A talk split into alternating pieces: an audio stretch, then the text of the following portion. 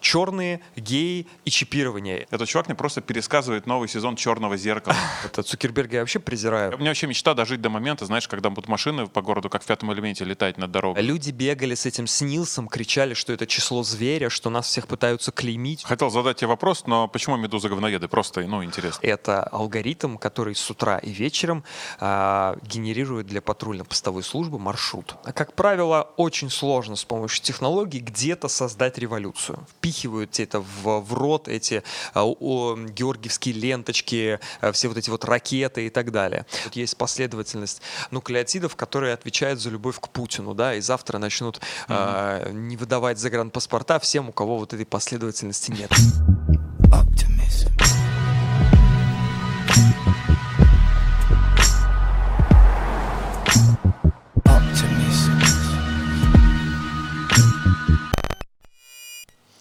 Это подкаст «Темная сторона». Меня зовут Адис, и прямо сейчас узнаем, правда ли, что с помощью телефона за нами могут следить спецслужбы. Есть люди, которые знают о всех наших перемещениях, передвижениях, с кем мы общаемся, кому мы пишем и вообще сколько у нас денег на счетах. Так это или нет, отвечает Артур Хачуян. Привет. Привет. Привет, спасибо, что пришел. Не вопрос. Но мне, на самом деле, как я понял, повезло, потому что, когда я написал сообщение о том, что вот, приходи на подкаст, uh-huh. мне сказали, помощница, да, твоя ответила, uh-huh. сказала, вам нере- нереально повезло, что как раз прям и место совпало, и дата. Ну да, просто я здесь, у меня встречи, вот сейчас вот прям вот четыре друг за другом, и поэтому, да, очень удобно. У тебя уже были встречи? А, вот у меня одна была, и еще три будут после а, интервью. То есть прям иде- идеально вписались? Да, да, да, прям реально очень круто повезло, еще и с местом. Просто обычно все студии, они за городом. В центре удобно. Mm-hmm. Всем в Москве, тем более, кто да. живет. А, сейчас объясню, короче, что я mm-hmm. тебя позвал, потому что я как-то однажды залипал что-то на Ютубе, смотрел разные подкасты, программы, и знаешь, когда ты уже не следишь за тем, что, что ты смотришь, они сами переключаются по рекомендованным, куда-то вот тебя отсылают, отсылают. И тут я не помню уже, у кого-то был в гостях, то ли у Варламова, uh-huh. то, то ли еще где-то, не помню. И я такой краем уха слушаю и понимаю, что этот чувак еще не знаю. И потом я только понял, чем ты занимаешься. Думаю, этот чувак мне просто пересказывает новый сезон «Черного зеркала». Типа, я когда мне очень нравится этот сериал, я когда его смотрел, я такой, типа, ну прикольно, ну не дай бог это вообще все будет. Это же как и оказывается, что все так и будет примерно. Это пророческий сериал. Ты знаешь, они, ну в чем-то да, но он очень сильно сатирический и на самом деле. Здесь есть такой эффект обратного пророчества. То есть «Черное зеркало» говорит о чем-то, и многие стараются это повторить. Ну, то есть вот сейчас, например, а. все, кто занимаются искусственным интеллектом в дейтинге, они все говорят, мы хотим как в «Черном зеркале», мы хотим прям как вот там в предпоследнем или э, два сезона назад. Вот. На самом деле это один из моих любимых сериалов, но мне не нравится, что последние где-то года три они эксплуатируют одни и те же идеи. То есть у них все еще запись мыслей, они не раскрыли очень много реально опасных вещей, как, не знаю, там дронов-убийц, хотя там была серия про пчел, пчелы, ген... пчелы были, генетически да. редактируемых детей, например. Ну, то есть реально есть очень много чего, про что можно рассказать. Генетически редактируемых детей? Да, да, да, да. Представляешь, Давай-ка. сейчас есть много технологий, которые позволяют будущий плод отредактировать. И лет через пятьдесят у тебя может быть такой магазин, такой, так, значит, ребенок, голубые глаза, светлые волосы, там тридцать сантиметров член, ну, то есть вот такие штуки. Серьезно? Да, я и... очень жду, пока «Черное зеркало» снимут про эту серию.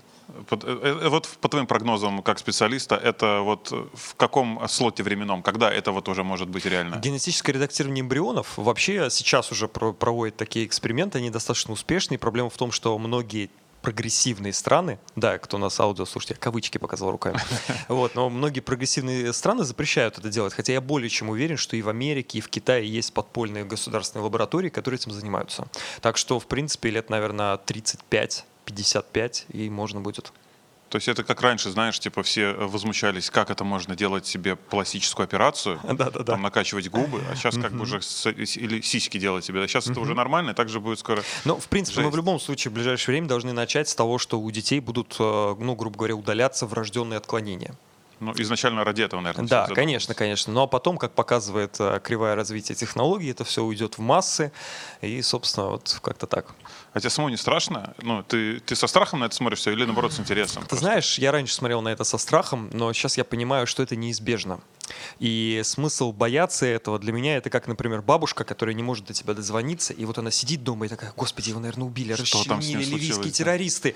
Да? Вот. А по факту как бы она не может никак повлиять на эту вещь, и здесь то же самое. То есть очень часто спрашивают, что я думаю по поводу системы распознавания лиц в городах, и хорошо, что там в Америке где-то это запрещают, плохо, что у нас это используют. Я всем всегда пытаюсь объяснить, что бесполезно тратить время на обсуждение лояльности или нелояльности использования технологии распознавания лиц, потому что государство от нее никогда не откажется. Ну, то есть вот не будет никогда ни одной страны в мире, которая скажет: нет, мы не будем использовать а, face recognition для того, чтобы находить кого-то. Поэтому смысл это обсуждать. Здесь примерно то же самое. Мы от этого вот никуда не уйдем.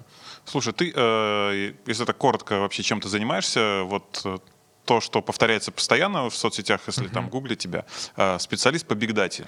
Ну да. Бигдата ну... это вот, ну, потому что я примерно понимаю, что это такое, но максимально для, знаешь, для тупых. Ну вот, смотри, это, это во-первых, это маркетинговый термин, такой же, как искусственный интеллект, которого как бы не существует. По сути дела, что мы делаем? Есть огромная база данных, куда мы из различных источников складываем определенный набор неструктурированных данных. Геоперемещение телефонов, публикации в социальных сетях, фотографии еды из Инстаграма. Все это сваливается в одну гигантскую помойку, и мы компания, которая умеет из этой помойки вычленять э, какие-то значимые вещи.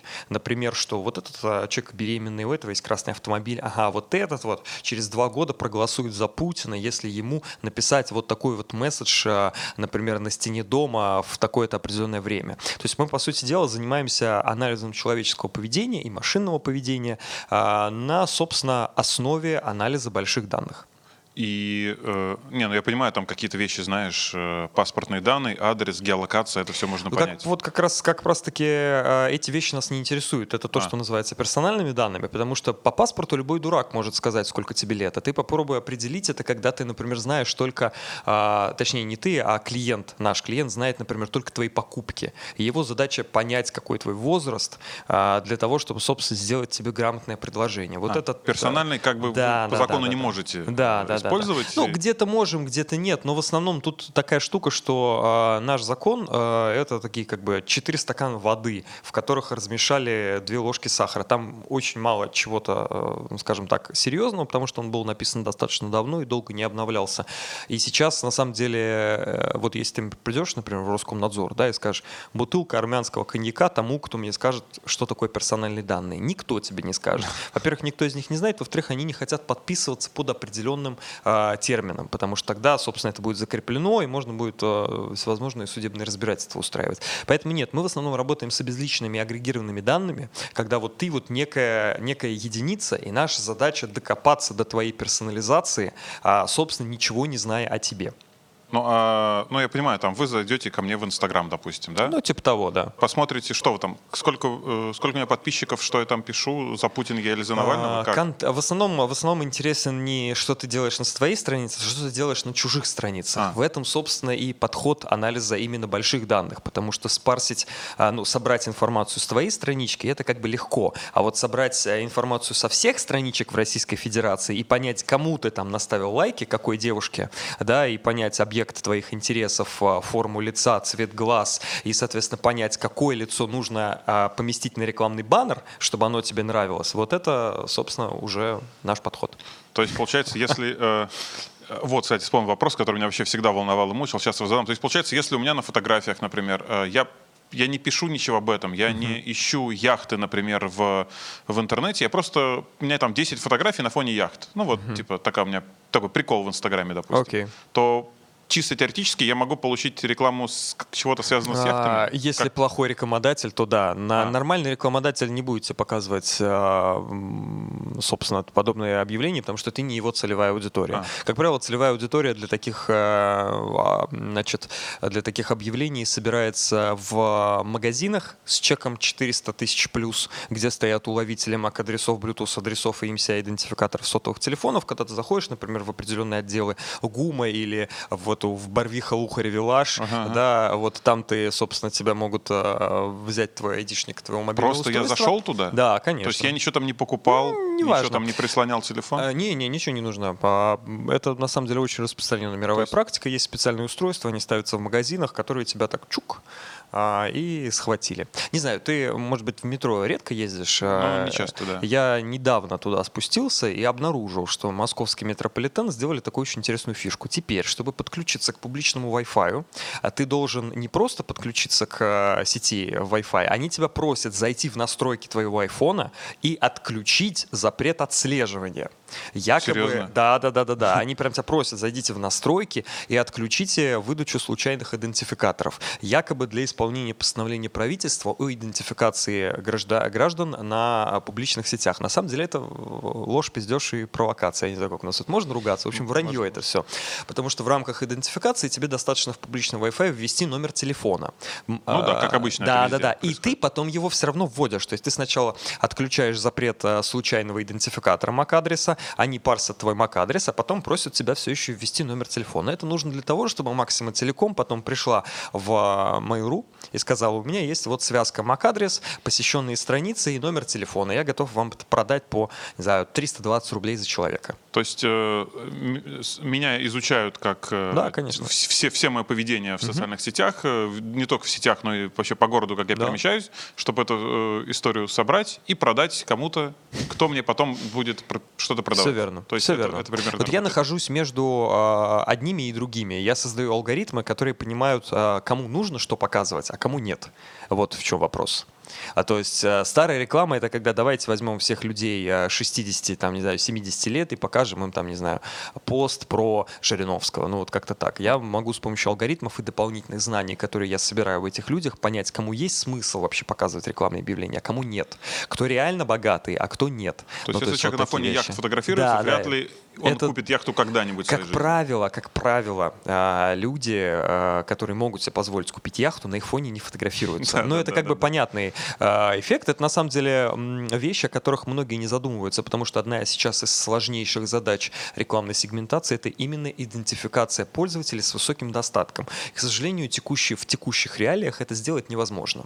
Ну, потому что если ты возьмешь, например, топ сто, скажем, российского Forbes, да, ты никого не найдешь ни в социальных сетях, ты да. не знаешь их рекламные идентификаторы. Они даже айфонами не пользуются. Да, ты они... не сможешь им показать рекламу. Поэтому разработчики алгоритмов, социальные сети, мобильные приложения и все вот эти хорошие или плохие ребята придумали очень простую фишку. Давайте забьем на текущих богатых людей так. и начнем встраивать алгоритмы трекинга и, собственно, нейросегментации внутрь мобильных приложений для детей.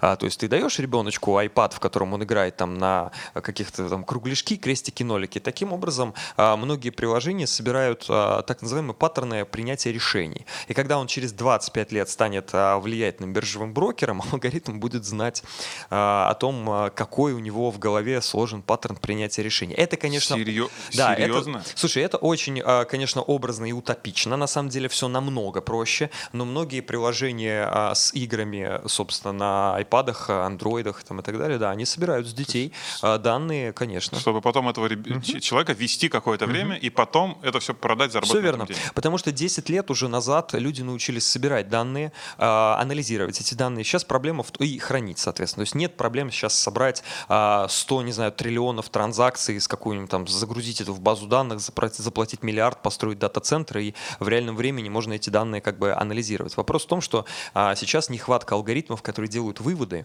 и что самое сложное, делают рекомендации к действию. Потому что я вот, например, прости господи, достаточно много общаюсь с политиками, и это очень популярная такая история, когда ты делаешь сложное аналитическое исследование для какой-то предвыборной кампании, mm-hmm. они потом тебе такие смотрят на это и говорят, ой, не, да мы лучше куб у метро поставим, как бы, и все будет окей. Поэтому это то, например, почему большие данные редко используются в политических кампаниях в России. А нет такого, как ты думаешь, вот, например, ты говоришь, там даже игры э, с тебя списывают какую-то информацию, чтобы потом с ней что дальше делать. А это как происходит? Просто мне интересно. Сначала э, реальные разработчики, которые вот ради игр э, старались, придумали игру и потом поняли, что можно можно из этого выжить еще больше, либо изначально специально придумывают такие да, игры. Как правило, разработчики — это отдельные люди, люди, которые занимаются алгоритмами, это другие люди. То есть, например, когда делаешь сайт, да, ты можешь потом на этот сайт поставить а, пиксель аналитики. Google Analytics, Яндекс.Метрика, например, пиксель Тазероса наш. Да, то же самое с мобильными приложениями. Ты можешь поставить от различных вендоров а, трекеры, которые анализируют поведение. Кто-то смотрит просто количество людей, которые поиграли в игру. А, кто-то запоминает все нажатия, скорость, глубину там, и так далее. В, например, в вебе люди, есть такая, такой тип идентификации, как идентификация по клавиатурному почерку. Когда ты что-то печатаешь, на клавиатуре сохраняются нажатия клавиш. Почерк. Да, да, да, нажатие клавиш, скорость нажатия, скорость отжатия, какие ты пишешь слова, в каком порядке, и, соответственно... А как эта информация, этого... ну, она для чего может быть нужна? Вот? А для, для твоей идентификации, потому а. что сейчас, на самом деле, каждый день вот подобной, значит, подобной жизни — это война. Война происходит между корпорациями в стиле Apple, которые всячески пытаются разработчикам приложений, сторонним компаниям не собирать данные. Uh-huh, Они uh-huh. это делают под эгидой того, что мы, соответственно, переживаем за, собственно, приватность пользователей. Самый такой крупный говноигрок — это Facebook, который всячески препятствует сторонним компаниям собирать данные. И Facebook такой: мы переживаем за приватность, сука, наших пользователей. На самом деле все очень просто. Мы, Facebook, мы хотим зарабатывать на данных пользователей, только мы хотим их продавать. Это как бы нормально для них. Я бы на их месте бы а, тоже бы как бы всех кошмарил. Но меня это немного напрягает, потому что это немного лицемерно, да? Apple говорит, что нет, мы не хотим, чтобы сторонние трекеры собирали информацию с наших платформ, но при этом у нас есть пятимиллиардный контракт с Гуглом, по которому Google является поисковым, поисковиком номер один на, на всех iOS и Mac устройствах, что, в принципе, как бы ну, да. одно и то же. Ну, в общем, как-то так. Слушай, вопрос наверняка тебе уже задавали. Я вот, я Телефон, когда лежит, нет, да, да, он да, не да, прослушивает да, ничего. Да, да, да, да. Потому вот. что бывает такое, знаешь, многие сейчас у нас посмотрят и послушают, скажут, что я вообще не, я никогда не гуглил пиццу. Окей. Здесь я это... просто про это сказал своей жене, там, не знаю, либо другу, и мне пришла реклама пиццы. Да, это рационализационные действия нашего мозга. На самом деле все очень просто. Либо человек просто банально забыл о том, что он потреблял mm-hmm. какой-то контент, либо он попадает в статистическую выборку. Например, вот, собственно, с С помощью анализа данных мы понимаем, что вот такие-то люди определенных интересов, которые просматривают вот эти YouTube-ролики, в один прекрасный момент реально начинают закупать пиццу. Ну и, соответственно, остальным всем... Э, то есть, по сути дела, это подтверждение того, что этот человек попал в, правильный, в правильное предсказание алгоритма. Действительно, есть случаи, когда мобильные устройства действительно анализируют аудио. Это происходит, например, при общении с голосовыми помощниками, но все аудио не э, сохраняется где-то. Это м- происходит так, так называемый процесс категоризации. То есть, грубо говоря, в телефоне заложены определенные слова, например, шлюхи, пицца, водка, шампанское. Когда ты их произносишь... Отличный, кстати, набор, да. Окей. Когда ты их произносишь, эти теги, собственно, тебе как бы присваиваются. Ага. И мы понимаем, что ты там сказал шампанское двенадцать раз подряд, в таком-то определенном месте, когда ты был там в определенном баре. Ага, наверное, тот чувак, который вот есть двенадцать чеков на шампанское, наверное, это ты. Таким образом мы вас можем объединить вместе с данными операторов фискальных данных, с которых мы получили чеки. Но просто так, вот когда телефон, особенно iPhone, лежит на столе, там отключена функция «Эй, Siri», «Привет, Siri», вот, то он ничего не слушает. Просто потому, что это невыгодно компаниям в реальном времени распознавать все потоковое аудио, это просто очень дорого.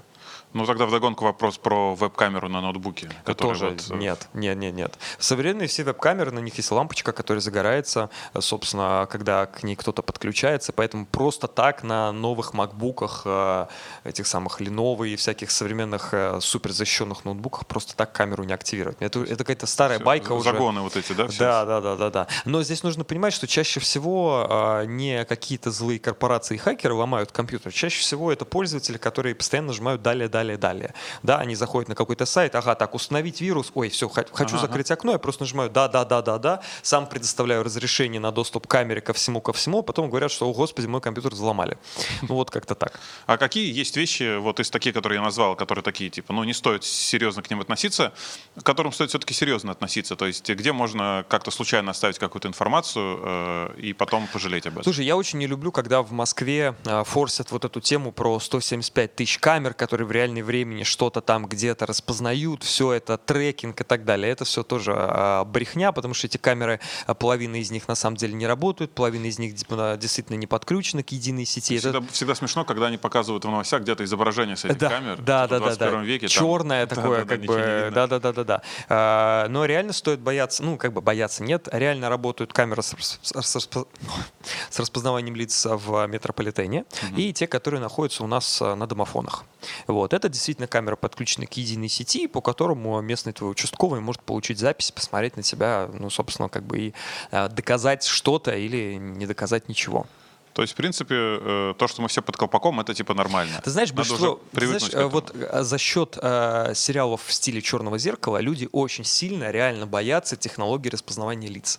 Но реально сейчас, когда, например, происходит митинг, девяносто три процента пользователей идентифицируют через данных мобильных операторов. То есть люди берут с собой телефон, который постоянно отсылает их геоположение, идут на митинг, а потом уходят с него и говорят: «О, Господи, нас спалили по распознаванию лиц». Ну, камон, ребят, как бы телефон просто дома оставьте, и вообще никто вас не... А да, ну, естественно, фотографию потом с митинга не публикуйте в Фейсбуке. В общем, как-то так. То, то есть, получается, основной источник информации про нас куда-либо — это телефон? Ну, как правило, да. То есть если у человека нет телефона, по сути, ты... Слушай, а ты задавался когда-нибудь вопрос, ты же наверняка много путешествуешь, да, по Европе, там, в Америке, может быть, был. А ты никогда не задавался вопросом, почему в России такая хорошая мобильная связь, а в Европе нигде нет публичного Wi-Fi а, и нормальной связи, в Америке есть только эй ти энд ти, Verizon, и они работают крайне через жопу. Почему? Почему? Потому что в России достаточно много денег в развитии мобильной сети а, вбухали ребятки, которых интересует то, что называется оперативно-розыскные мероприятия.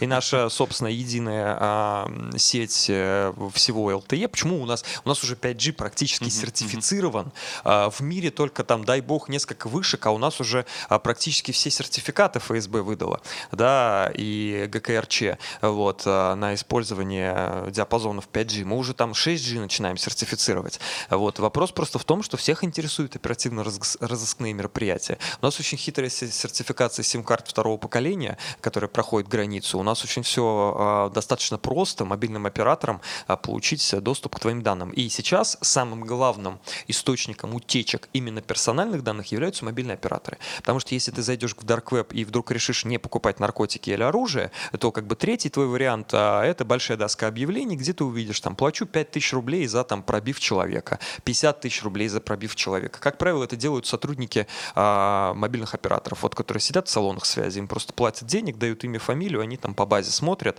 и просто эту инфу выгружают. Халтурка такая. Да, да, да, да. Да, да, да, да. Вот. Плюс у нас, понимаешь, в стране есть, ну, законодательно у нас есть много видов государственных тайн, разные. Тайна переписки, там тайна связи есть. Вот есть закон там о тайне связи. И все действия мобильных операторов, по идее, юридически под него попадают. И даже если ты дашь мегафону право использовать твои персональные данные, чисто юридически он не имеет права брать твой номер телефона, передавать его эс эм эс-операторам, передавать его в MyTarget, чтобы тебе потом эс эм эски попадали и так далее и тому подобное. Вот. Но они это делают. Ну, типа мы живем в России, у нас тут чуть-чуть своя реальность. Ну, ты когда любят говорить, знаешь, как там с, тяжесть наших законов компенсируется необязательностью их исполнения. Да-да-да. Вот. Ну, то есть, по сути дела, то, что у нас является тайной связи, на самом деле тайной связи не является. Слушай, э, где-то ты говорил, вот как раз мне тоже эта тема очень интересна. Я как-то однажды брал кредит, и там есть такая, такое понятие, как скоринг. Угу.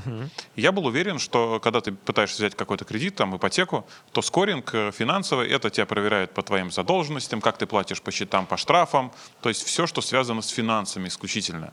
Но оказывается, в этом скоринге есть вообще... Слушай, ну это, все. Смотри, это комплексная и сложная модель. У каждого банка она своя. Где-то, наверное, семьдесят пять процентов это выписки из государственных реестров, выписка из эн бэ ка и, Национального бюро кредитных историй, собственно, штрафы, алименты и судимости. Это семьдесят пять процентов успеха. Остальные, собственно, двадцать пять процентов добиваются данными социальных сетей, открытых источников, мобильными перемещениями, всем-всем-всем. То есть чаще всего это не играет, как сказать, не играет в пользу, дадут тебе кредит или не дадут, потому что первые семьдесят пять процентов решают, дадут да. тебе кредит или нет. Но это играет важную роль в том, какой лимит тебе поставят и какие дополнительные услуги тебе предложат.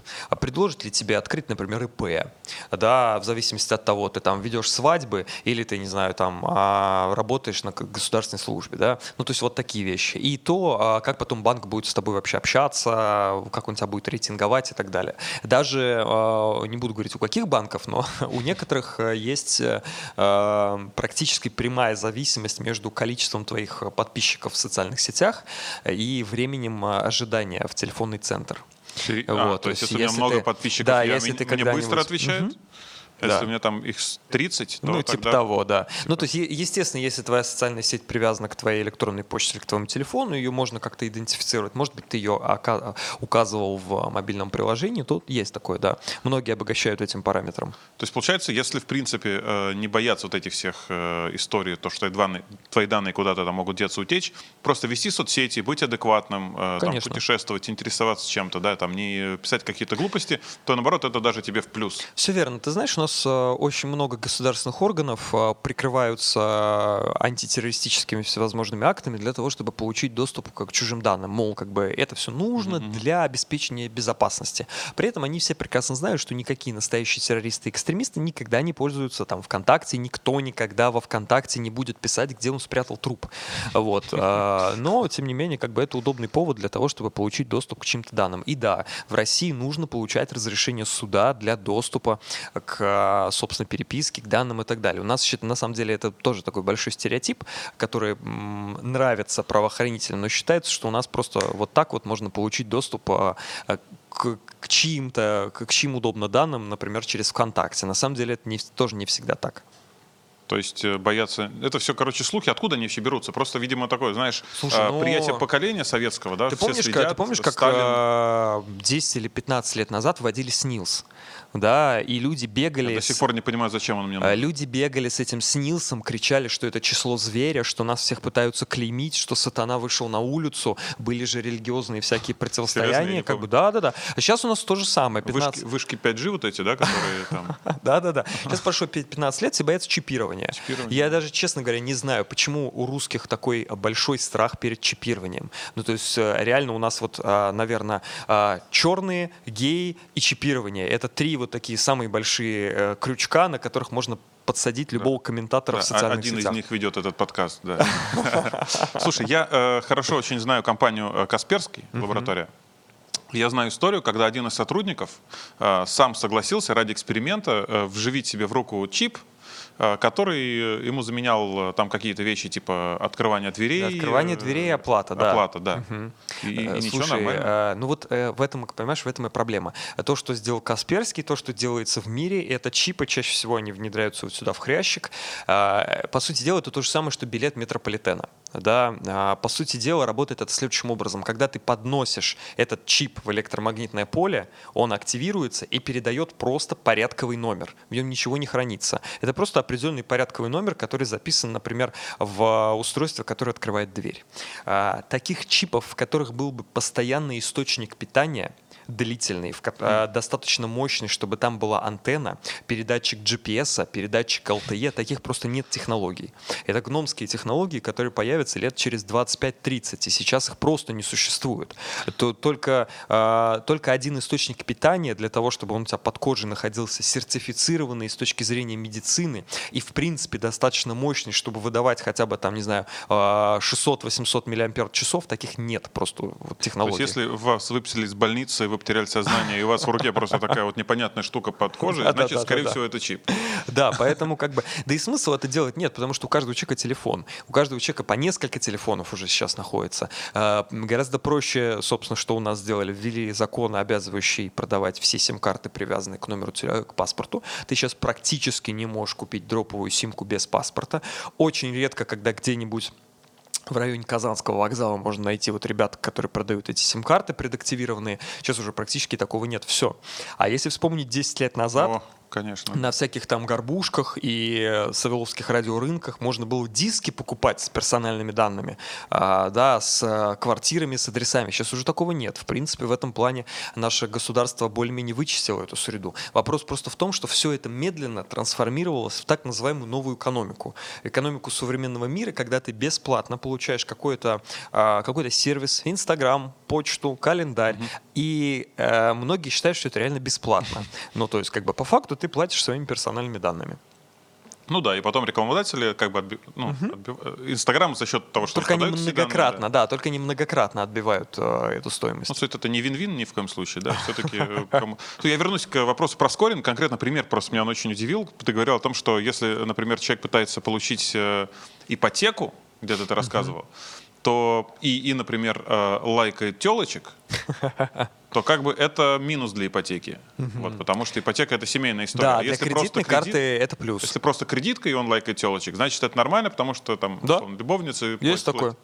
Это, в, это, достаточно, это одна из метрик, которая достаточно хорошо коррелирует с успешностью и неуспешностью, собственно, закрытых кредитных карт. Можешь еще рассказать про пару таких вот метрик, это, получается, называется, вот таких тоже вот, ну, неожиданных для простого человека, что, оказывается, вот я делал Слушай, это, а ну, это как правило, как правило, все очень просто. Это средний чек продаж по банковской карте, количество, количественное соотношение кэша к карте, нужно, чтобы ты не пользовался наличными, старался. Это, возможно, иногда установленные дополнительные мобильные приложения на твоем телефоне. Часто очень, как сказать, большой плюс — это мобильные приложения для личных финансов. То есть если ты типа такой весь финансово, как бы, это тоже называется финансовая грамотность. Вот. То есть если ты, в принципе, в социальных сетях интересуешься всякими там постами про налоги, про выплаты, то это как бы тебе тоже очень большой плюс. Вот. Но здесь, в принципе, понимаешь, здесь все зависит очень сильно от банка. То есть, например, Сбербанк тебе понизит рейтинг, если ты будешь лайкать, лайкать телочек. Ну, я не говорю конкретно про Сбербанк, ну, условно. Какой-то вот банк. Бабушкин государственный банк, когда э, они вряд ли повысят тебе рейтинг за такое. А, скажем, Рокет, Тинькофф, вот все, что такое более-менее молодежное, вот как-то так. Это, я, ну, даже в этих молодежных, условно называя их, банках, там даже они прям при э, запросах запрашивают да, анкету, да, да. ссылочку на твои соцсети. Все верно. То есть это, это, все это, во-первых, увеличит вероятность, собственно, положительного одобрения, также увеличит вероятность, что ты потом получишь какие-то дополнительные фишки и так далее. Еще прикольная штука, тоже где-то уже я читал в твоем интервью, э, помню, что это была текстовая история. Ты рассказывал про то, как работают сайты знакомств, что там есть функция считывать с фотографии задний фон и на основе этого, собственно, mm-hmm. работать с этим человеком. Вот просто это, как это работает вообще? Но на самом деле здесь, опять же, да, все зависит от того, какие разработчики, какие метрики, где будут использовать. Очень часто анализ заднего плана используется для, собственно, идентификации географии, где это было сделано, потому что чаще там есть какие-то достопримечательности и так далее. Плюс есть психометрические модели, которые понимают вообще, что фотографирует человек. Я не знаю, горизонт завален, он какие-то определенные цвета делает, он определенный фильтр делает, склонность к его шизофрении и так далее. Ну, то есть вот такие вещи. А потом, когда у тебя есть, например, база, скажем, из сто тысяч пользователей, ты понимаешь, какие у тебя метрики связаны между собой. Mm-hmm. И они могут быть связаны чисто математически и на самом деле не нести под собой никакой бизнес-логики, а могут реально, скажем, вести к тому, что ты понимаешь, что люди, которые заваливают горизонт, горизонт у тебя там восемнадцать раз чаще оформляют платную подписку в твоем приложении. А, и на основе этого уже делают да, какие-то... Да, да, да. А вот, например, вот условно я там обычный пользователь Инстаграма, вот у меня стандартный профиль, там есть подписчики, я выкладываю фотки, веду прямые эфиры какие-то, сторис выкладываю. Вот так вот просто, чтобы было, мне кажется, всем любопытно, вот какая информация вот из моего там условного профиля вот может попасть. Ну, понятно, что там какие-то анкетные данные, вот что-то такое, о чем я, может быть, даже не подозреваю. Слушай, самое, э, самое важное, что обычно анализируется, это так называемый потребляемый контент. И, собственно, для этого соберутся, для этого будут собраны все твои публикации, под всеми публикациями будут собраны все комментарии и все лайки. Вот. А пока еще Инстаграм эту функцию не везде закрыл. Если ты откроешь, например, со старой веб-версии, со старых мобильных приложений, которые эмулируют компьютеры, когда хотят, собственно, эти данные собрать. А, то есть нужен человек, привязка человека к его публикациям, привязка публикаций к тем, кто поставил лайки и тем, кто поставил комментарии. Mm-hmm. И это необходимо для анализа не тебя, а тех людей, которые ставили лайки и комментарии, для их сегментации. Собственно, у тебя будет обратная история. Алгоритм посмотрит, какой контент потребляешь ты, и на основании этого тебя спрофилируют. Угу. Вот как-то так. То есть, получается, Ну, то есть не то, что у меня на странице лежит просто да, текст да, и да, фотка. Да. А... Понимаешь, понимаешь, есть такая очень важная метрика, я не уверен, что ее правильно можно как-то произнести по-русски, но это что-то типа зеркальность. Да, это то, насколько образ пользователя в социальных сетях реально соотносится с этим человеком. И это самая одна из сложных, как сказать, сложно определяемых параметров. Потому что если ты условно, там, не знаю, богатый, выглядишь как богатый, у тебя там будет единичка. Если ты, там, не знаю, бедный, но выглядишь лишь как богатый, у тебя там будет ноль. И вот, uh-huh. собственно, для анализа вот этой метрики, на которую, грубо говоря, потом множатся все тебе рекламные предложения для того, чтобы понимать, что мы там фильтруем, что мы не фильтруем. Вот ее сложнее всего определить. Для нее, собственно, используется анализ именно твоих публикаций. Твои публикации потом сначала сравниваются с тем, что ты потребляешь. То есть, условно, если ты там пишешь в профиле, что ты кинолог, да, угу. и у тебя там куча всяких собак и так далее, но лайкаешь ты, не знаю, там Путина, еду и так далее. Ну, то есть это будет выглядеть очень странно. Вот. Такое соотношение. Потом это соотношение проверяется с какими-то параметрами, которые алгоритм действительно о тебе знает. Например, если у тебя есть привязанный номер телефона или имейл, этот номер телефона и имейл можно посмотреть, скажем, в базе данных операторов фискальных данных компаний, которые отправляют наши чеки в налоговую, понять твои реальные доходы, э, точнее, понять твои реальные расходы. Потом эти метрики можно отправить в банк, там понять твои реальные доходы и ре- реальные средства. Потом их можно отправить мобильному оператору, понять твои перемещения. То есть, налоговая знает, сколько я трачу? Конкретно налоговая нет, но сейчас есть такая очень интересная фишка, что налоговая несколько лет назад ввела так называемые новые электронные фискальные чеки. И так как они, ребятки, не разбирающиеся в ай ти и во всяких технологиях, они сказали, что на рынке могут появиться частные компании, которые будут брать с владельцев касс деньги за то, что будут наши чеки в специальном виде, в специальном формате отправлять в налоговую. Эти ребята называются о эф дэ, операторы фискальных данных. И эти ребята Кстати, имеют... я иногда, когда что-то оплачиваю онлайн, мне приходит о эф дэ. Это как... всегда приходит, приходит такое. Вот, да. Просто чаще всего ты не замечаешь. Ну, да. а, как, вот, раз тебе приходит куда-то это на телефон или на имейл, это значит, что твоему о эф дэ привезло, повезло, и ты идентифицированный человек. Когда-то ты оставил а, имейл или телефон, или сосканировал этот чек, таким образом тебя привязали к твоей карточке. И теперь каждый раз, когда ты будешь что-то платить, оператор фискальных данных будет знать, что это именно ты, а, будет знать твои реальные расходы, и на основании этого будет подбирать тебе какие-то рекламные аудитории. То есть он знает, что это именно я, Адис Мамо, который живет там-то, там-то, тратит столько. Все прямо верно. Да, все. Раз ты получаешь чеки куда-то ну, на какие-то да, там да, на имейл да. и так далее, значит да. Вот. Сложно сказать, какой процент подобных людей привязан, но в районе где-то, наверное, двадцать-тридцать процентов по Москве. Это самый высокий процент в России. Вот. Соответственно, вот как-то так. Почему, ты думаешь, в последнее время очень популярны все вот эти кэшбэк-сервисы, где тебя просят ВКонтакте, там все просят, сосканируй чек. Сосканируй чек, получи там пятнадцать рублей или какие-то там новые стикеры. Вот нахер Mail.ru тебе дарить какие-то всратые стикеры. А все очень просто. Таким образом привязали твой рекламный идентификатор к твоим чекам.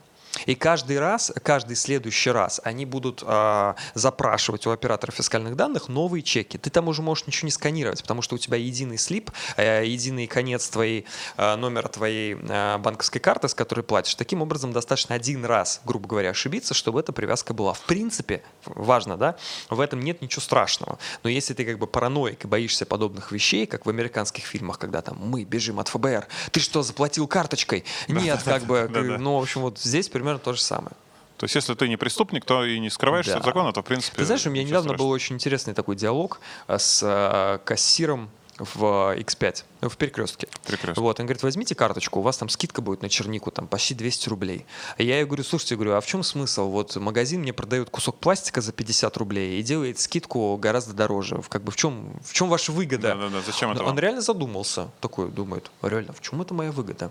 А выгода как раз-таки в том, что таким образом ты же потом эту карточку активируешь, введешь там номер телефона и имейл. Таким образом икс пять Retail Group... Все твои покупки привяжутся сразу к тебе. Да, и, и они все... смогут продавать эти данные на рекламу. Рекламные платформы, для того, чтобы потом мог прийти рекламодатель, например, компания Mars, да, или Unilever, и сказать, хочу... К ней в перекресток, условно а, говоря, да, да, да, да, она приходит в икс пять и говорит, ребят, хочу всех, кто покупает а, Рафаэлловые презервативы в пятницу вечером. А икс пять а, собирает этих людей через их карточки и, соответственно, привязанные имейлы и телефоны, этих людей идентифицирует, берет эти имейлы и телефоны, кидает их, например, в Facebook, а, в Google или, например, в MyTarget, дочка Mail.ru.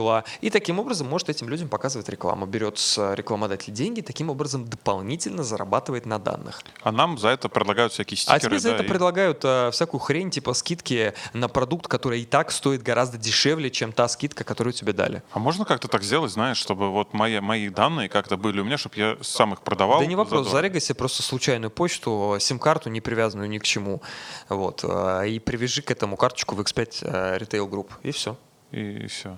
По сути дела, на самом деле, вот важно понимать, что с развитием алгоритмов по доступу к чужим данным точно так же развиваются алгоритмы по запрету отслеживания. Например, новые Safari, да, новый Google Chrome, новая Mozilla. Они практически сейчас отрезают все, сте- все трекеры. Если ты уже обновился на ай о эс четырнадцать, ты знаешь, там есть такой отчет о конфиденциальности, где можно посмотреть, какие сайты, какие трекеры пытались получить доступ к твоим данным, и все это дело отрезано. Но чем сложнее получить будет мои данные, значит, тем они будут дороже. Да, то есть вот эта игра вообще как бы я тут ни при чем, это, они как-то без меня там что-то решают, хотя данные мои. И я в итоге эту сумму заплачу за рекламу, которая ко мне придет. Да. Так, окей. Э, э, слушай, э, мне всегда было интересно, что касается ай ти, вот этих всех историй, диджитала, э, как у нас дела? То Facebook мы все время упоминаем, Google упоминаем все время, да? А вот Яндекс, например, они крутые ребята вообще, Яндекс? Они же сейчас вообще целую экосистему вот выстраивают. Ты знаешь, сейчас все последние три года все делают экосистемы. Банки покупают такси, такси покупают прокаты этих самых скутеров, поисковые системы покупают банки, банки покупают магазины. Сейчас все хотят делать экосистемы. Это же все ради данных как раз? Да, это как раз-таки для единого идентификатора, единого клиента, для того, чтобы не покупать у других людей что-то, вот, а, собственно, держать это все у себя. Все это пытаются делать. У нас тоже есть, знаешь, продукты, там, файлообменники, почты и так далее. Все как раз-таки для того, чтобы удерживать пользователей. Это нормальная тенденция. Она будет идти все дальше и дальше и дальше. Активность ФАСа, Федеральной антимонопольной службы, будет все уменьшаться, уменьшаться и уменьшаться. В итоге у нас будет вот такой вот а, очень сегментированный мир. Но Яндекс в целом как ай ти-компания, они крутые? Мне нравится Яндекс как... Я, в принципе, не пользуюсь никакими продуктами чужими. Мне нравится Яндекс как ай ти-компания больше, чем Mail.ru. Я все-таки Яндекс люблю больше. Вот. А мне очень нравится, что они делают в школе анализа данных, то, как ребята преподают. У них, в принципе, очень хорошие скиллы. Ну, в общем, как-то так. А что касается мира, мы далеко не последние. Мы точно входим в тройку вместе с Америкой и Китаем. А, да, мы не производим фундаментальную электронику, не делаем чипы, не делаем какие-то сложные вещи, но, в принципе, российские ай ти-компании достаточно продвинутые. Те, которые работают не только на российском, но и на, на международном рынке, они достаточно продвинутые. Почему? Потому что как бы там тебе нужно выживать, а здесь тебе, точнее, здесь тебе нужно выживать, там тебе нужно жить. Если ты научился выживать в России как бы с тем, грубо говоря, говнищем, да, на рынке данных, что у тебя есть, то ты как бы можешь потом запросто поехать куда-то и делать там что-то крутое. Вопрос в том только, что, например, я не могу поехать в Америку и работать там с определенным пулом клиентов, да, то есть если я умею делать предсказания преступлений в России на тех крохах говноданных, которые есть здесь, это значит, что я смогу в сто раз лучше делать это в Америке, но в Америке есть Палантир, которого mm-hmm. финансирует ЦРУ, поэтому как бы смысл. Это же те, которые, да, по- помогли поймать Бен Ладена, вот есть такая история. Ну, есть такое, про них много всяких разных э, они, по сути, занимаются историй. Плюс-минус тем же, чем и ты ну, занимаешься. Типа того, да-да-да. Вот. Но сложно сравнить, потому что данных очень мало. Вот. Важно, что там где-то сорок процентов компании напрямую владеет ЦРУ. Вот. Ну, слушай, смотри, если можно э, узнать о человеке все, его поведениями, перемещениями, что он любит, с кем он общается, что он пишет, что он думает, что он говорит, э, э, возможно ли ситуация, когда этими, скажем так, методами э, будут пользоваться спецслужбы? И, как помнишь, фильм был, э, когда они преступления предотвращали в момент, когда... Особое мнение. Особое мнение, когда оно только задумывалось. Ну. Слушай, ну вот я пять лет занимаюсь темой предсказания преступности. Прям и, серьезно? Да, да, да. Э, особое мнение, это, конечно, очень далеко от реальности. Реальность э, вот сейчас э, это алгоритм, который с утра и вечером э, генерирует для патрульно-постовой службы маршрут для объезда. Mm-hmm. Это то, что вот как бы сейчас удается делать достаточно хорошо. Сказать, куда ППСнику нужно ехать. Для то есть того, они чтобы... ездят не от балды? Да. Потому да. что там пончики, а там, не знаю. Да-да-да. Вот. Или, например, алгоритм, который, в который... Не, подожди, можешь... подожди, подожди. Вот, э, то есть ППСники получают маршрут согласно анализу, угу. что это криминогенные места. Да, да, да. Здесь, здесь чаще берутся... всего могут быть, скорее всего, вот какие-то проблемы. Может, даже чуть более детально. Здесь двенадцать соберутся футбольные фанаты. Тут э, в такое-то время будет сходка маджахедов. Шучу, конечно. Ну, в общем, вот какая-то такая вещь. А, и это ППСники, вот обычные московские, которые... Вот... Они даже не знают, почему их отправили, потому что а. алгоритм генерирует рекомендации для их руководства. Руководство делает вид, что они как бы... Мы это сами все придумали. А. На самом деле, как бы, они, по сути дела, реализуют так, те рекомендации. Это, это работает достаточно хорошо, позволяет снизить там от четырех до семи процентов криминогенный потенциал в Москве и, ну, где-то примерно на пять процентов в, Петербург, в Петербурге. Проблема здесь в том, что наши люди, к сожалению, россияне, очень редко обращаются в полицию. Для них это, в принципе, что-то мерзкое. Ну, да. Недоверие просто ну, к полиции. Ну, есть да, такое, да, да. да. Именно из-за этого, из-за недостатки, из-за нехватки первичных данных очень сложно понять, потому что до девяноста пяти процентов всех мелких правонарушений, они спускаются на тормозах. И, соответственно, ты можешь оценивать только все, что произошло, и все, что уже вписали в протокол. А протокол — это, как правило, натягивание совы на глобус. У тебя реально очень сложно а, что-то потом достоверно сказать. Это, в общем, как-то так. Слушай, если э, есть возможность ана- делать анализ данных, да, собирать эту информацию для как раз там э, полиции, то почему тогда вот эти истории все время возникают? Где-то какой-то школьник написал что-то в какой-то группе, приехали с обыском, посадили в СИЗО. Ну, типа, вряд ли же вы принимали в этом участие. Ну, есть такое. Нет, я стараюсь с сэшниками не работать, и, в принципе, я стараюсь не реализовывать проекты анализа несовершеннолетних. То есть ты себе не представляешь, насколько это большой рынок у нас в России на алгоритмы по вот подобным вещам. Я буквально вот раз, ну вот за последние восемь лет, каждый год, минимум по несколько раз, меня приглашают в Министерство образования. Артур, здравствуйте, не можете нам прийти прочитать лекцию? Мы вот хотим тут построить систему идентификации, значит, наркоманов. Да, или, например, суицидников. И я вот восемь лет, по два раза в год туда прихожу, ну и не обязательно к ним конкретно какие-то mm-hmm. дочерние, и объясняю, что это нельзя сделать, это просто невозможно.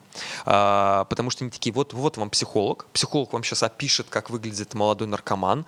А, у него красные глаза. Да, да, да. Вот да. Эти, не, нет, ты знаешь, как правило, вот смотрите. Вот у здесь... него с собой наркотики? Вот не, это. не, вот знаешь, вот паблик Травкова ВКонтакте, вот, вот если все, подписаны, кто там, типа, они наркоманы. Значит, да. Я просто сижу, и я понимаю, что я не могу этому пятидесятилетнему мужику объяснить, что если ты в социальных сетях пишешь, что я э, ширяюсь героином, это не значит, что ты ширяешь. Даже если ты фотки выложишь э, как бы ну, с ложкой, да. это не значит, что ты реальный наркоман. В интернете все так не работает. Еще хуже все находится с депрессией, потому что после э, вот этих вот историй широкой с группами смерти угу. э, все практически тоже очень, э, сказать, обострились и сказали, давайте мы заточим алгоритм для того, чтобы идентифицировать вот подобные всякие истории. Действительно, это сделать можно, но я не хочу э, реализовывать подобные алгоритмы. Почему? Потому что они не смогут воспользоваться результатами. Результат э, всегда будет э, участковый, который придет домой, скажет тук-тук, здравствуйте, хочу поговорить с вашим ребенком. Все, это как бы конец. Таким образом это не работает. Почему, например, хорошо работает, э, скажем, патриотическое воспитание в Америке и не работает патриотическое воспитание Почему? в России? Потому что у нас тебя пытаются ложкой вот этим вот кормить, впихивают тебе это в, в рот, эти э, о, георгиевские ленточки, э, все вот эти вот ракеты, и так далее. А в Америке давно поняли, что это должно продаваться, коммерчески продаваться. Собственно, для этого есть алгоритмы, которые понимают, какой тебе контент показывать. Не всем вот нужно показывать эти баннеры девятого мая «Спасибо деду за победу». Да? Кому-то достаточно будет показывать, например, как мне фотографии вернувшихся из Афганистана, значит, военных, к которым радуются собаки. Знаешь, есть mm-hmm. такая прям категория видосиков, где приходит военный, и ему на ручки прыгает mm-hmm. лабрадор. Mm-hmm. И, вот, как бы, ну, в общем, вот такая вещь, понимаешь? А здесь то же самое. К сожалению, текущее развитие наших правоохранителей не позволит им грамотно воспользоваться результатами подобного анализа. Поэтому я от таких вещей отказываюсь. А только ты? Есть же не, не только... Нет, нет. Так вот, это... Все отказываются вот, или слушай, только ты? Это я вот к чему я веду. Ну, вот, то есть, три года назад мы даже делали сервис такой, назывался «Лучше мы, чем ФСБ».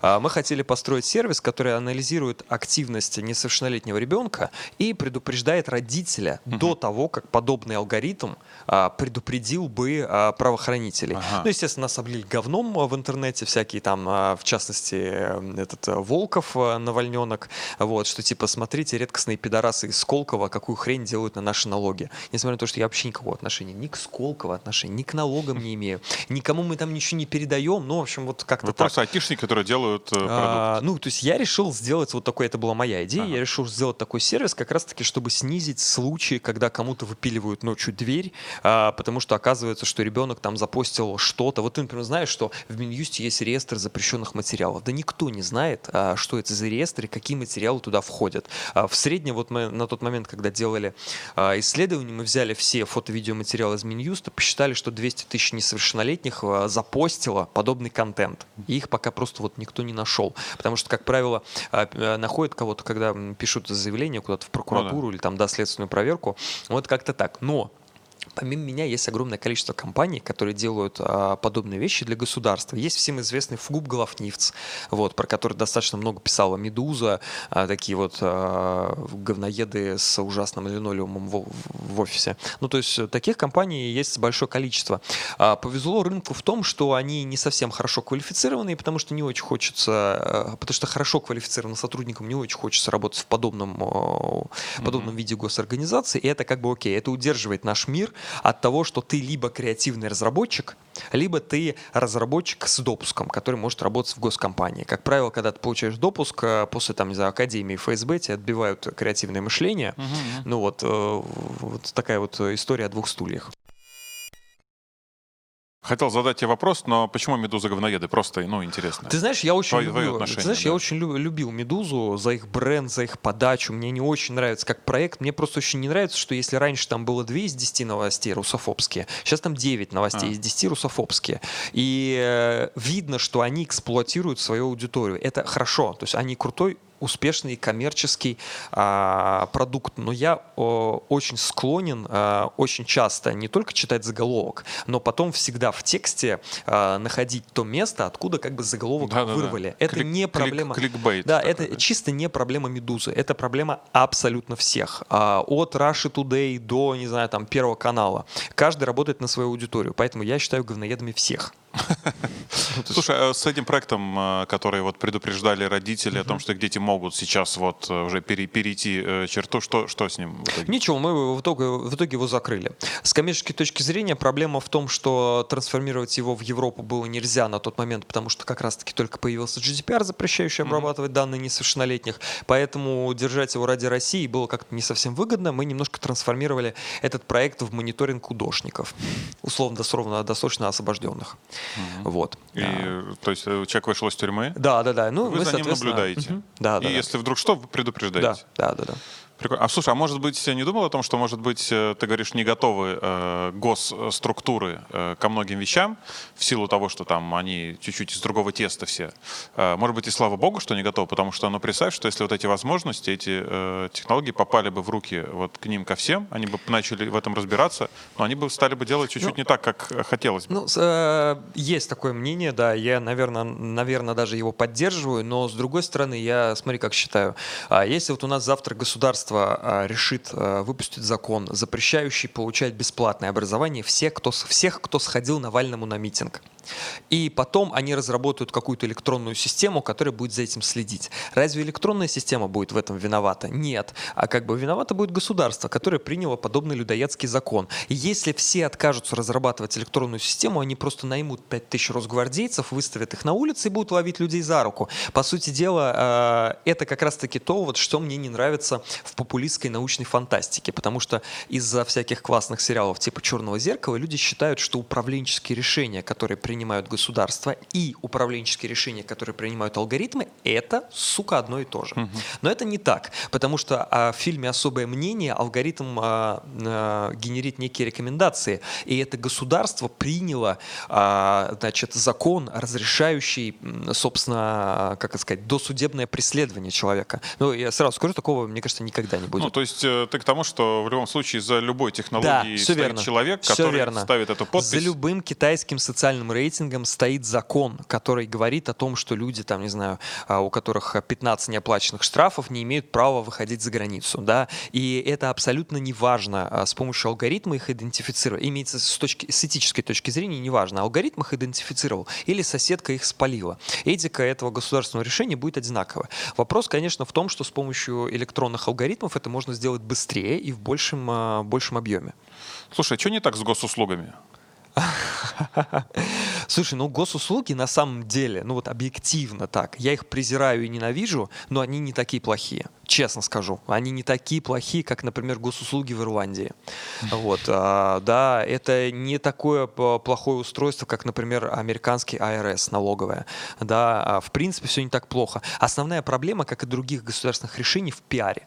И пиар-проблемы. Никто не хочет работать в госорганах, потому что это плохо, стыдно, некрасиво, людоедство, кровавый режим и так далее. И все талантливые, классные ребята просто туда все не идут. Все верно. Все проблемы в нашей стране исключительно связаны с пиаром, потому что если сейчас, например, ты закроешь глаза и подумаешь о коррупции, о России, вот кого ты увидишь? Я увижу Сечина. Вот его красное лицо, где он такой сидит. Не знаю почему, но вот каждый раз, когда я закрываю глаза и думаю о России, я вижу Сечина.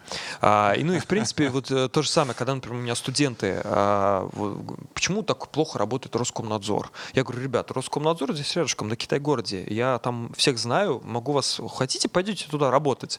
Человеку достаточно на первый этаж зайти, увидеть дырявый линолеум, они такие... И, знаешь, это мерцающий свет офисный. Ну, кто там захочет работать? Никто там не захочет работать. В этом, собственно, их проблема. Вот. Ну, плюс Роскомнадзор — это вообще такие мальчики, мальчики для битья, которые как бы не принимают никакие решения, а, по сути дела, орган, который просто все вот говном обливают. Ну, слушай, а на самом деле, может быть, и они специально так делают, потому что если сюда придут креативные Нет. молодые люди, они э, в эту, на работу, они будут изнутри менять эту систему, а ее поменять можно, скорее всего, только изнутри, ну, чтобы все было без каких-то там глобальных ну, смотри, последствий. Более девяносто процентов всех блокировок Роскомнадзора были инициированы не Роскомнадзором, а прокуратурой. То есть какой-нибудь чокнутый папаша из Санкт-Петербурга идет в прокуратуру, пишет заявление о том, что Pornhub развращает его ребенка. Реальный случай. Чувак, собственно, как началась блокировка Порнохаба, чувак из Петербурга пошел в прокуратуру, написал заявление. Прокуратура обязана рассмотреть это заявление в течение тридцати рабочих дней. После этого они отправляют в Роскомнадзор заявление проверить, и Роскомнадзор говорит, блокируем. Вот. И, в принципе, более девяносто процентов заявлений а, сейчас происходит так. Кто-то жалуется в прокуратуру. То есть нет таких людей в Роскомнадзоре, которые сидят и говорят, хм, а запретим-ка мы Pornhub. Нет такого. Естественно, они тоже все дрочат, поэтому как бы, ну вот, не бывает такого. И это именно вот не контрольно-надзорный орган в сфере связи, который обязан защищать права граждан от утечек их данных. Сейчас это просто а, ребята, которым, вот, которых сделали для того, чтобы вот они были таким корнем греха. Сейчас окей, сейчас Роскомнадзор немножко меняется после ухода Жарова, но я думаю, что ему просто сказали, чувак, мы тебе дарим дачу, теплую должность, но ты вот сейчас посиди, а сейчас будет говно, по Telegram, это будешь, ты будешь виноват, он же реально был корнем греха. Все, во-первых, узнали, кто такой Жаров, а, да, как вообще все это происходит, ну, в общем, вот такая вот история. А, слушай, а, ну, сейчас все в курсе, что в Беларуси происходит. Угу. А, как ты думаешь, а, сейчас же много, по крайней мере, от провластных структур Беларуси, разговоров о том, что это все манипуляции западные, э, там какие-то работают специальные технологии. Вот как ты думаешь, чисто вот так со стороны, э, это там могут ли там работать какие-то вот эти вот э, истории? Слушай, но, э, как правило, очень сложно с помощью технологий где-то создать революцию, да, но можно найти источник, и этот источник, собственно, развить. Я же делал исследования а, по Беларуси, я достаточно много изучал вот всю эту электоральную активность, там действительно очень высокая протестная активность. Там реально людей, людям надоело двадцать шесть лет Лукашенко. Вот. Но а, если сравнивать официальные экзит-полы, официальную а, социологию, где Лукашенко получил восемьдесят процентов плюс, и мою оценку, где Лукашенко получил три процента, ну, потому что официальная статистика — это анализ, собственно, вот эти вот телефонные опросы определенных людей, да, я оцениваю исключительно онлайн-аудиторию, и, как правило, онлайн-аудитория более процессная, протестная, да, то есть мои три процента — это очень заниженная оценка, то есть если объективно оценивать, у него реально где-то, ну, тридцать семь - сорок процентов поддержки народа, остальные шестьдесят процентов хотят перемен, они, им вообще не важно, какой будет кандидат, более того, на самом деле, у Тихановской сейчас очень высокий антирейтинг.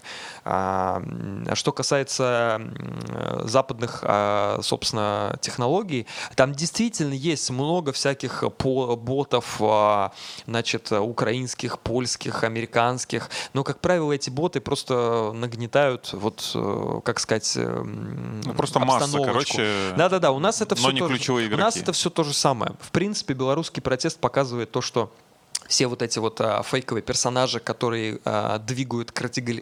к радикализации протеста, то есть, что, знаешь, там очень часто вбрасывают видео какое-то, где там, смотрите, в Беларуси БТР закидывают коктейлями Молотова. Ты такой смотришь и думаешь, господи ты, боже мой, только я один заметил, что вывески на украинском написаны, да? Да, или, да, да, да, ну, да. То есть, это очень популярное, а, знаешь, вот есть такое, в, в журналистике есть такой термин, эпоха постправды, да, когда уже никого не волнуют факты, всех волнуют только эмоции. Вот, как правило, людей пытаются найти эмоции, эмоции развести с помощью... Тем более вот в интернете, вот... да, люди да, особо да, да, не задумываются. Да, да. Вот эти вот скриншоты дочек лейтенанта, которые, я точно знаю, завтра от коронавируса будут распылять с вертолета вот этого там на свай. Ну, то есть вот, вот такая вот хрень. Друг из администрации. Да, да, да, да, да. Здесь примерно то же самое. И, собственно, то, что происходит в Беларуси сейчас, все эти марши равенства, женский марш, они показывают, что люди-то особо не поддались на, собственно, радикализацию протеста. Ну, вот как-то так. Но реально подобные технологии используются. Есть такое. Слушай, кстати, про ботов. Я как-то в Инстаграме написал такой стебный, саркастичный пост не в поддержку власти и в Беларуси, в частности, mm-hmm. в России.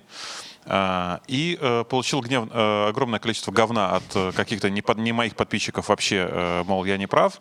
Ну, я ради Путина. Интереса стал заходить на эти страницы, и они все примерно сделаны в одном формате. То есть нету аватарки цветы какие-то там или какой-то эскиз, какие-то непонятные цветочки, какие-то пейзажи. Ну, ты про повара Путина знаешь? Что именно? Ну, есть такой повар, бывший повар Путина, Пригожин. Который, который... Пригожин, конечно. Который... Да, да, ну да, вот, да. Э, я не думаю, что он уже действительно держит эти фабрики, но после того, как его, скажем так, задианонили в эпоху Канделаки, Навальный, Аэрофлот, ага. да, э, сейчас есть, ну, я, по крайней мере, знаю три-четыре организации, которые подобным занимаются. А как это выглядит все? То есть это реально такие, это прям, это, это, я думаю, что просто, что я видел в фильмах э, про эту историю, Нет, сидят, когда какие-то ангары, сидят люди и просто да, так и есть. Как правило, очень низкоквалифицированные сотрудники. А сейчас еще плюс с эпохой онлайн ты можешь делать это откуда угодно. А, это абсолютно нормальная практика. Часто нанимают индусов, они даже достаточно прилично для подобной пропаганды по-русски пишут. Ну, то есть как-то а, так. Да, даже так. Да, иногда это автоматизированные алгоритмы. Это то, чем я достаточно, я достаточно долго изучал вот эту сферу деятельности, но потом понял, что это немножко скучновато. Ну, то есть это все реальность, это существует, и это, и, это конечно, функционирует конечно, и работает. Да, и да, прям да. в частности на власть почему-то вот. Это не только на, на власть, почему есть и, есть и про бренды, есть и против власти. Все, да, а. так, ботов используют всех, все, да, в, и левые, и правые, верхние, нижние. Это один из способов вбросить какую-то информацию в массы. Ну смотри, учитывая вот возможности, которые там есть в принципе, да, у человечества, в частности у той компании, где работаешь ты, то есть, получается, может к вам прийти условный Навальный. Допустим, ты ему скажешь: политика, ладно, хорошо, я тебе помогу. Допустим, у тебя нет морали, да? Ну, предположим, даст тебе много денег. И ты, по идее же, учитывая то, что ты можешь влиять на людей, ты знаешь их поведение, ты можешь сделать так, что Навальный выиграет выборы. Ну, типа того. Ну, если они будут честные. Мы не занимаемся влиянием как раз-таки. Вот, э, ну, это вы не занимаетесь, потому что это убеждение. Ну, я просто не хочу это делать, да. Вот. Но здесь еще важная проблема в том, что мы можем сегментировать аудиторию, построить рекомендации, кому нужно что, где, как говорить. Вот. А остальная работа, она все равно находится на штабе. И не все достаточно продвинутые, чтобы эти рекомендации, собственно, использовать. Ну, а плюс в привязке к российским выборам, ну, тут это еще бесполезно делать. Это просто будет деньги спросил, на ветер. Чего спросил, потому что я помню, была история Google, угу. когда они прям действительно... Они манипулируют поисковой выдачей не только тогда, и сейчас они это тоже делают. Вот. И не только Google, Twitter это делает. Все это делают для того, чтобы манипулировать результатами выборов. То есть это не просто, да, там, типа, там, за недельку выложили какие-то там, типа, официально, они задолго, они прям вот... Официально эту... это делает некий машин-лернинг, который понимает твои интересы, но делает он всегда это очень подозрительно, как бы, как только выходят какие-то определенные инфоповоды. Ну, элементарно, да, ты вот, например, узнал, скажем, там, о разливе нефти на Камчатке, да, нефтепродуктов. Ты заходишь в Google, пишешь «разлив нефтепродуктов на Камчатке». Какие тебе, э, как сказать, новостные агентства покажутся вперед, а какие будут будут в конце этого списка. Никто же дальше первой страницы не смотрит. Вот. Кому-то будет Тартас на первом месте. Ну и, соответственно, ты получишь официальную государственную позицию. Да, у кого-то будет Медуза на первом месте. Все. Поисковая, поисковая система тут в данном случае решает, как, чье мнение ты получишь. То есть Google может сделать так, что я буду видеть, что ничего не случилось. Это все, все фейк-блогеры. Все, все у нас верно. Хорошо. Все а верно. На самом деле там жесть, потому что они просто проплатили. Все такое. Верно. А, Ян, а Яндекс таким не занимается? Все поисковые системы этим занимаются. Вот. Здесь еще знаешь, какой интересный есть поинт? Вот о чем. Поисковые системы тебе, как правило, показывают, ну, тридцать-сорок процентов данных, которые находятся в интернете. Все, понимаешь? Если ты сейчас зайдешь, например, где купить почку, ты не найдешь никаких реальных э, мест, да, потому что поисковая система вырезала эту информацию. Mm. Окей, хорошо, про почку. Но есть вещи какие-то серьезные, да, например, не знаю, э, какие-то химические формулы иногда вырезаются. Да, например, не знаю, там есть написать тиопентал натрия, да, как его получить. Достаточно сложно будет найти эту информацию в публичных mm-hmm. поисковиках. Э, штука в том, что люди искренне считают, что поисковая система выдает все сто процентов результатов. Это не так. Она выдает только те результаты, которые удовлетворяют Google. Да, и это как бы с одной стороны хорошо, потому что вроде как такая цензурка, тебя там спасают от чего-то, с другой стороны это плохо, потому что когда ты реально хочешь понять, что там произошло, не знаю, там на Камчатке, на той же, да, ты, тебе очень сложно через поисковые системы нагуглить какую-то, какие-то исходные данные, да. Поэтому ты видишь только ссылки, ссылки на чьи-то посты, ссылающиеся на другие посты, угу. и реально это проблема поиска первоисточников в две тысячи двадцатом году. А Яндекс и Google конкуренты? А, ну, смотря за что. За российский рынок Яндекс вроде как доминирует на российском рынке. А ты Гуглом пользуешься сам? А, у меня свой поисковик. Вот. Но если мне нужно что-то... Свой в... собственный? Да, да, да. У нас внутрикорпоративный поисковик, а. да. Мы когда-нибудь его, наверное, даже опубликуем. А, пока не знаю, но... Потому что, я знаю, поисковик Mail, им никто не пользуется. Так, был Yahoo, ну, да, или он да, есть, да, да. существует? Ну, типа вот. Но если мне нужно чем что-то серьезно поискать, я использую DuckDuckGo.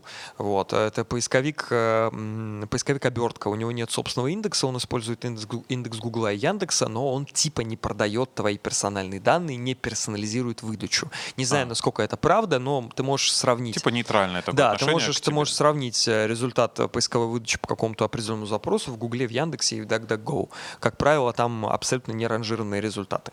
А еще так ради просто так, лай, лай, ради лайфхаков, может быть, какое-то прикольное приложение, которое вот прямо у тебя есть, оно прикольное, которое мало кто знает, ну, или там в сайте. В браузерах, которые я использую, я здесь использую плагин Гостери, который блокирует все отслеживание. Вот. А так, по сути дела, я очень к этому спокойно отношусь. Ну, найдет кто-то там мои, мою обнаженку а, из заним... Тиндера. Ты занимаешься что. данными, а сам да. свои данные Но кто мне, мне что, ну, я, я так объективно, мне что, кто-то угрожать, что ли, будет? Или шантажировать? Ну, нет, конечно. Вот, поэтому как бы как-то так.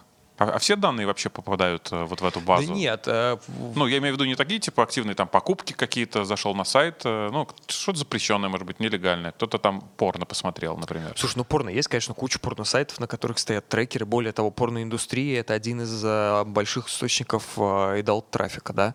Э, у нас же типа нельзя делать рекламу, э, как сказать, э, ну, условно, в Гугле, в Яндексе, в ВК ты не можешь делать порно-рекламу. Да, поэтому Pornhub является крупнейшим рекламодателем в этой сфере, потому что ты можешь к ним прийти напрямую, они, собственно, тебя э, прорекламируют, плюс они достаточно крутые в плане технологий. Они очень круто делают сегментацию. Я не знаю, когда последний раз ты заходил на Pornhub, там даже недавно, э, ну, в том году там появилась такая прикольная эм эл-штука с машин-лернингом. Там теперь все видео, э, там помечены моменты автоматической э, очень крутой мультиклассовой классификации. То есть вот прям на ползунке времени тут написано, тут, значит, там начинается орал, там тут анал, тут... Это очень прикольно. То есть как в Ютубе сейчас темы, да? Да, да, да, да, да, да. В Порнхабе они категоризовали практически все ролики на то, что происходит. Это на самом деле не такая простая задача, скажу я тебе, потому что точно определить момент, когда одно входит в другое, это не так-то просто. Слушай, мне кажется, ты единственный человек, который получает на Порнхабе удовольствие дважды. И от айтишных всяких примочек, да, там, и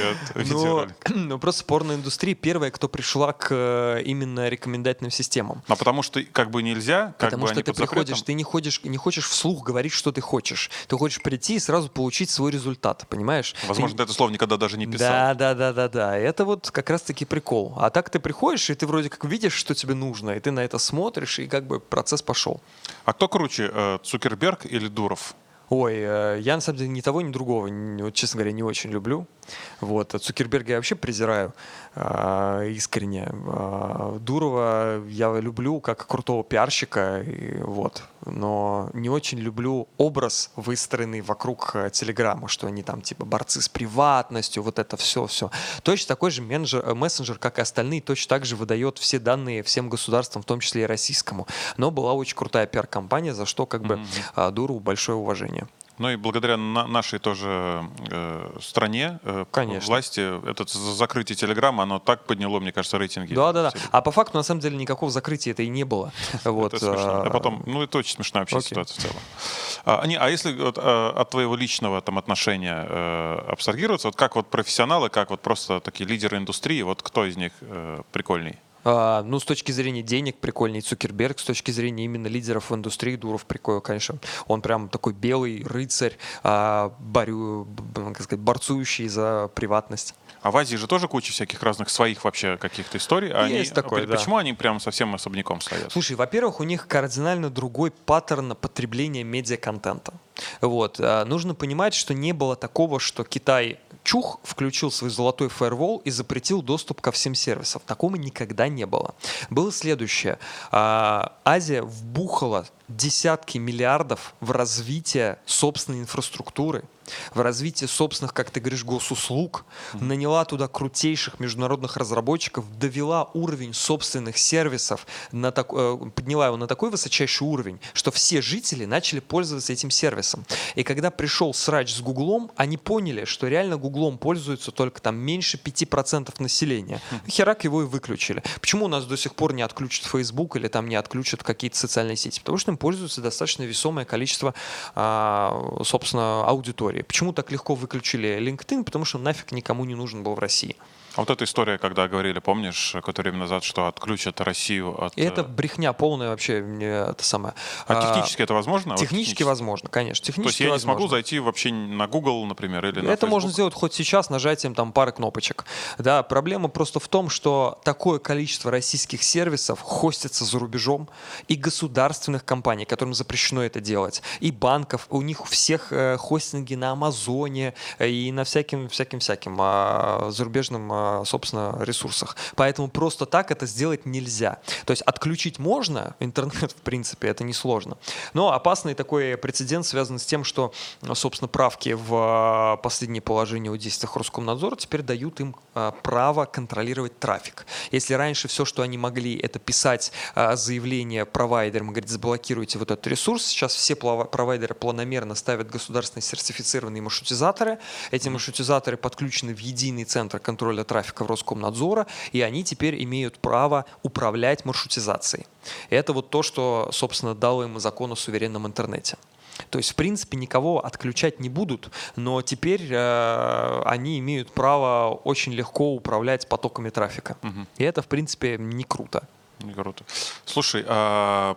Я все время, когда стали появляться вот эти маски, такие, знаешь, завороченные, когда ты прям меняется лицо, там усы появляются, что-то еще. Потом появилось, это, не знаю, приложение, это когда, знаешь, сейчас очень модно в инстаграмах у всех, когда твое лицо подставляется любому ну, человеку да, с да, клипа, да. из фильма, угу. да, и, и очень все реалистично. Но это же, это же можно будет, в принципе, изменить вообще будущее. Или, или уже это все ну, работает? Начнем с того, что большинство этих приложений делает обработку твоих лиц не на телефоне, а в облаке, тем ага. самым отправляя твои трехмерные фотографии, черт знает куда, и никто никогда не читает. Собственно, и это тоже кому-то очень конфиденциальность. Нужно. Да. То есть, если мы говорим про маски в Инстаграме, они накладываются прямо на твоем клиенте а, и никуда не отправляются. Так же, как, например, трехмерный скан Face ай ди на телефоне. Но угу. первые версии всех вот этих вот фейсапов, а, они все, весь Magic делали на сервере. Соответственно, у них там лежит куча этих фотографий. И, в общем, это, в принципе, наверное, не круто. Ну, просто скоро можно же будет в режиме реального времени. Да, то есть я тебе звоню по видео, и с тобой говорит другой человек. Да, это же прикольно. А, а теперь вот о чем подумай, да, зачем нужны новости будут, зачем нужны будут телеведущие, можно будет такие высочайшие фейки, а, точнее фейки такого высочайшего класса сделать, что никто даже не поймет, вот, что тут что-то вообще какая-то неправда. То есть если вот, знаешь, так, если в принципе... очень абстрагироваться, да, ничего не кушать с утра и как бы много раз сходить в туалет, потом сесть и посмотреть Киселева, то, в принципе, его журналистика на достаточно высоком уровне. Ну, то есть, вот если реально вот не обращать на него внимания... То, что он профессионал, да. Это его команда, это бесспорно. Ну, да. То есть, вот, а теперь представляю, что можно делать все то же самое, только онлайн. И он не нужен. И все вот эти вот ролики, над которыми сейчас корпит целая команда, подменяя аудиодорожки, вырезая определенные слова и так далее. Вот, вот это, собственно, будущее фейк-ньюс. Почему, почему это опасно? Или, например, Тигран Кесаян со своей вот этой сраной передачей «Международная пилорама», где там вот эта вот бедная актриса... Бедная девочка, мне так и уже. Вот. Да. А представляешь, она вообще будет не нужна. Можно будет не актрису нанимать за пять тысяч рублей, которая будет Светлану Тихановскую изображать, да, а настоящую Тихановскую туда шмульк э, впихнуть, и она будет это все делать. И много людей не отличит сразу, это она, не она, но и если в этом, это взять... Вот в этом-то и опасность. И, но здесь, на самом деле, большая, большая опасность не в алгоритмах, в том, что люди у нас потеряли способность фильтровать информацию, в том, что они сейчас считают, что все, что происходит в интернете, это все правда по умолчанию. Телек типа это была ложь, а вот интернет это правда. Да, да, да, будем да, верить. Да, да. На самом деле это не так. Угу. А, мы начали разговор с того, что ты рассказал про то, что можно будет генетически как-то детей редактировать. Редактировать детей. Это, конечно, прикольно. Это прикольно. Я, у меня вообще мечта дожить до момента, знаешь, когда будут машины по городу, как в «Пятом элементе», летать над дорогой. То есть, я вот... не думаю, что это вообще произойдет. А, в принципе, ПДД сейчас... менять в России, да, ты знаешь, не менять. Сейчас беспилотники не могут, на самом деле, дальше километра проехать без uh-huh. человека. И все эти технологии развиваются реально очень круто, но я не думаю, что в ближайшие там, десять-пятнадцать лет мы будем готовы к тому, чтобы изменить законодательство, законодательство так, чтобы на Тверской можно мог бы ехать беспилотник без mm-hmm. водителя, который держит руку на экстренной кнопке. Реально, я не думаю, что это произойдет. А, то же самое, помнишь, когда эпоха была дронов, и все такие, вот сейчас дроны будут, доставка уже везде, даже показывали видео, блокчейн, как человек даже там, летает и так далее. Них, да. Ну да, но в России этого не произойдет никогда, потому что у нас за... все считают, что завтра к дрону привяз... привяжут взрывчатку и пойдут там Кремль бомбить. В принципе, как бы это ну, здравая история с точки зрения безопасности, поэтому вот как-то так. А что реально вот все-таки вот в ближайшем будущем? Слушай, ну вот реально дроны с автопилотом — это реально опасная хрень, потому что ты можешь реально к нему прицепить взрывчатку, отправить его черт знает куда, он долетит до площади, взорвется, и никто ничего не сделает. Эти эс вэ че-пушки, которые делает Ростех, это полная хрень, которая никак не борется с этими дронами. То, что они... эс вэ че-пушки от дронов? Да, это есть типа такие. эс вэ че-печки, да? А, ну, они... типа того, да. Там магнетрон немножко в другом диапазоне, ты как бы направляешь на дрон, и он ломается. Вот. Или, например, вокруг Кремля стоят вот эти вот вышки, которые блокируют джи пи эс. Окей, это как бы спасет тебя от диджеевских дронов, которые может купить как бы школьник для того, чтобы поснимать там дачу какого-нибудь там Путина. Да, но если это, если кто-то задастся целью сделать серьезные дроны, на него серьезно повесить взрывчатку, они сделают инерциальную систему позиционирования, они сделают систему позиционирования не завязанную на эл тэ е, джи эс эм, джи пи ар эс, короче, джи пи эс и так далее. Вот. И это реально страшная хрень, потому что вот, вот дрон на тебя летит с пистолетом, вот что ты сделаешь? Ничего ты не Какая сделаешь. Какая самая страшная хрень, которая может произойти, вот ты понимаешь вот эти вот возможности и технологии, куда все движется? Вот Слушай, я, я очень боюсь, на самом деле я очень рад тому, как сейчас меняется медицинское законодательство, и вот-вот появится единая база обезличенных медданных, но с другой стороны я крайне опасаюсь того, что у нас медданные сложат в единую базу, возможно, даже генетические данные, это реально будет очень плохо, потому что я недавно, ну, пару месяцев назад, да, я в очередной раз сдавал тест на ВИЧ,